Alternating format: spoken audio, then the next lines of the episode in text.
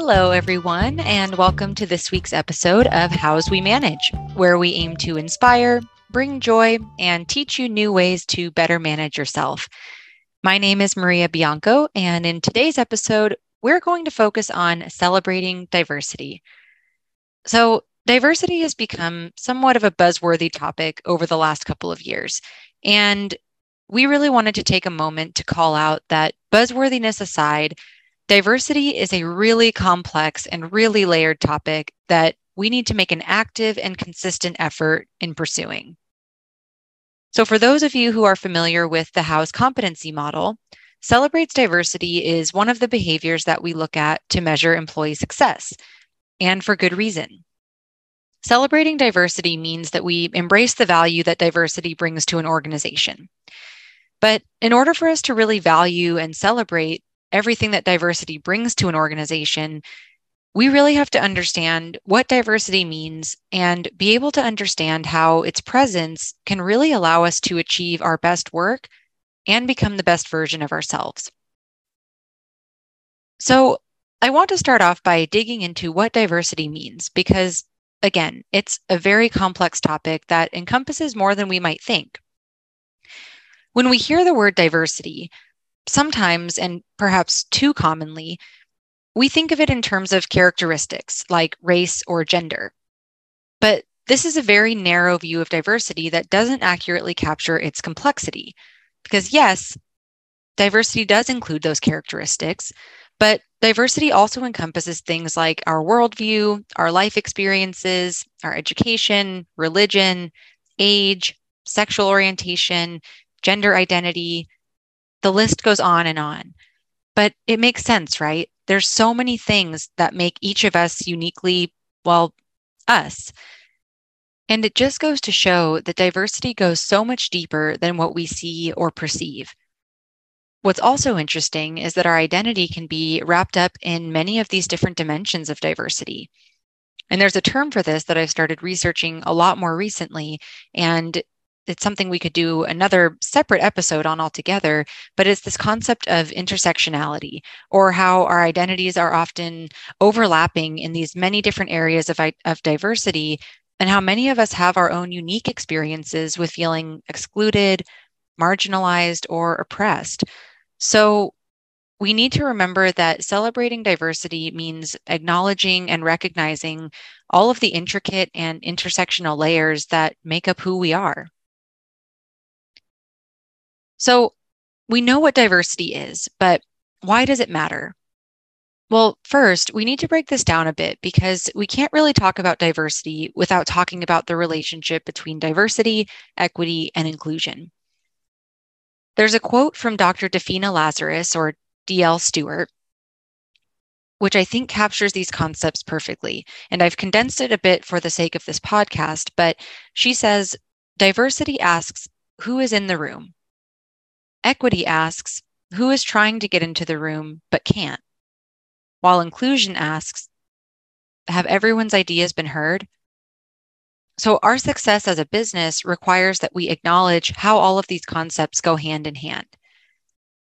And really, what all of this boils down to is when we're in an environment where we see representation at all levels of a variety of cultures, backgrounds, and ways of thinking, we're much more likely to feel comfortable being ourselves and bringing our true selves to work. And therefore, we're more likely to be comfortable sharing our ideas and perspectives.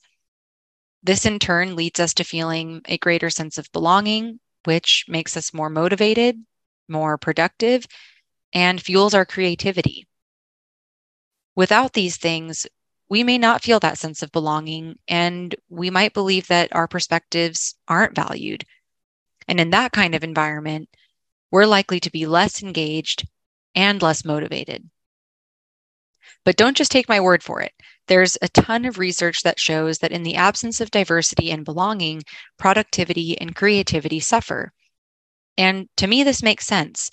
A group of people who all think the same way or have the same backgrounds, to me, would likely be less creative or innovative than a group of people with very different personalities, perspectives, ideas.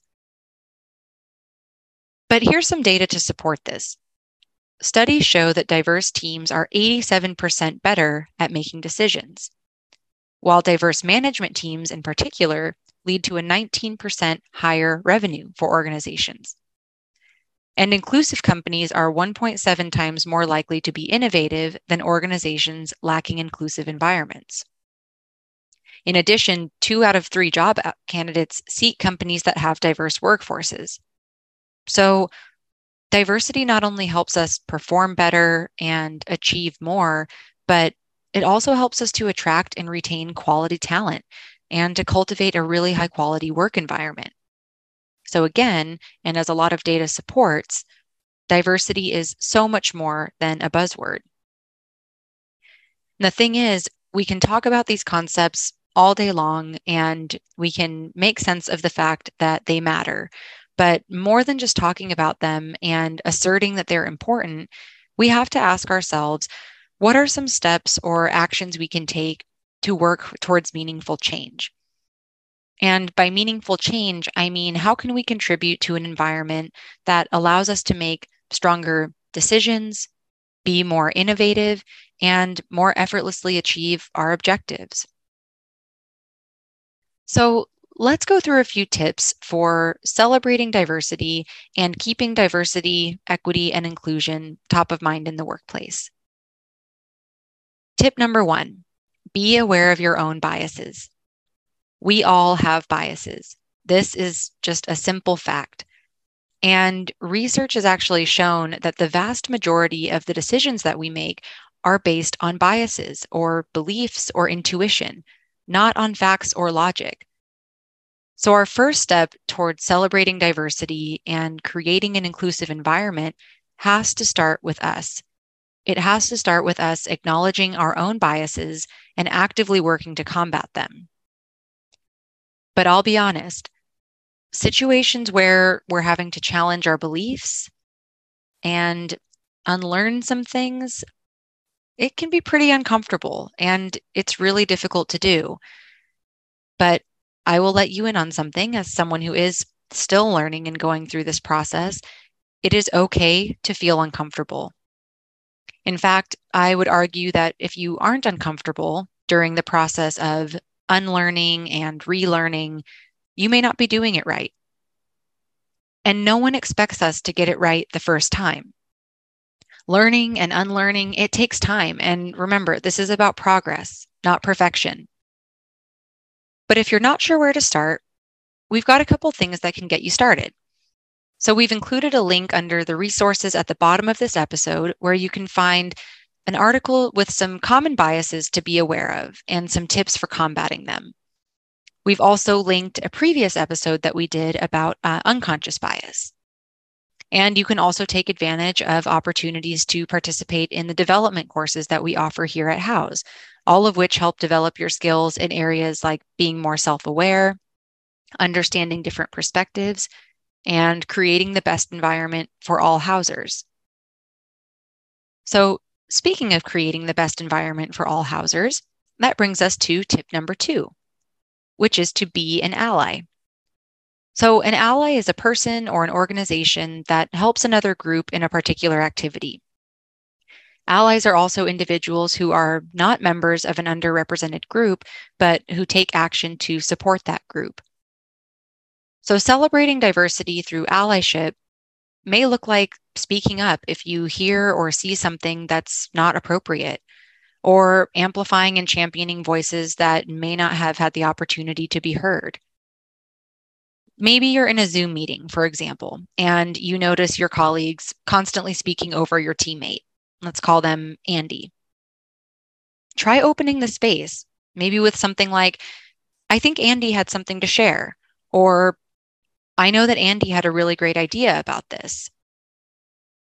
Or maybe you're noticing the same few people tend to consistently dominate team conversations.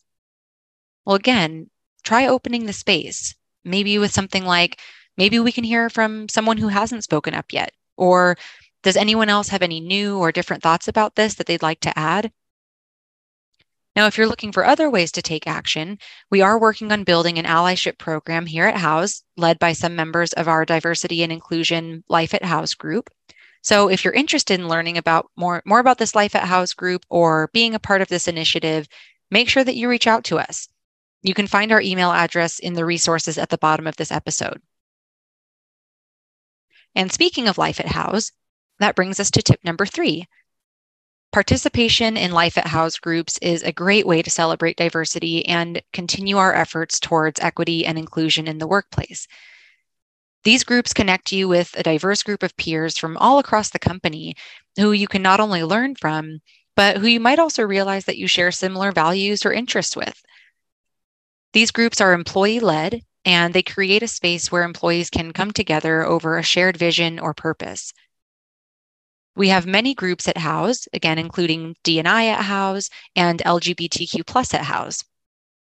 Both groups share a similar mission, which is to create a safe space for employees to express themselves by embracing and accepting our differences and celebrating what makes each of us unique. I'd also like to call out that this month is Pride Month. So, you've probably seen some emails from our workplace experience team about a variety of very fun events taking place in honor of Pride. So, make sure to check them out and get involved. And I'd like to give a special shout out to M. Gunther, who co leads LGBTQ plus at Houzz and was recently featured on our Houzz blog. A full list of our groups can be found on Clubhouse under the space Life at Houzz. And in that space, you can also find more information about starting your own Life at Houzz group. Maybe you don't see one at the moment that resonates with you or that you identify with. And if that's the case, we definitely encourage you to start your own.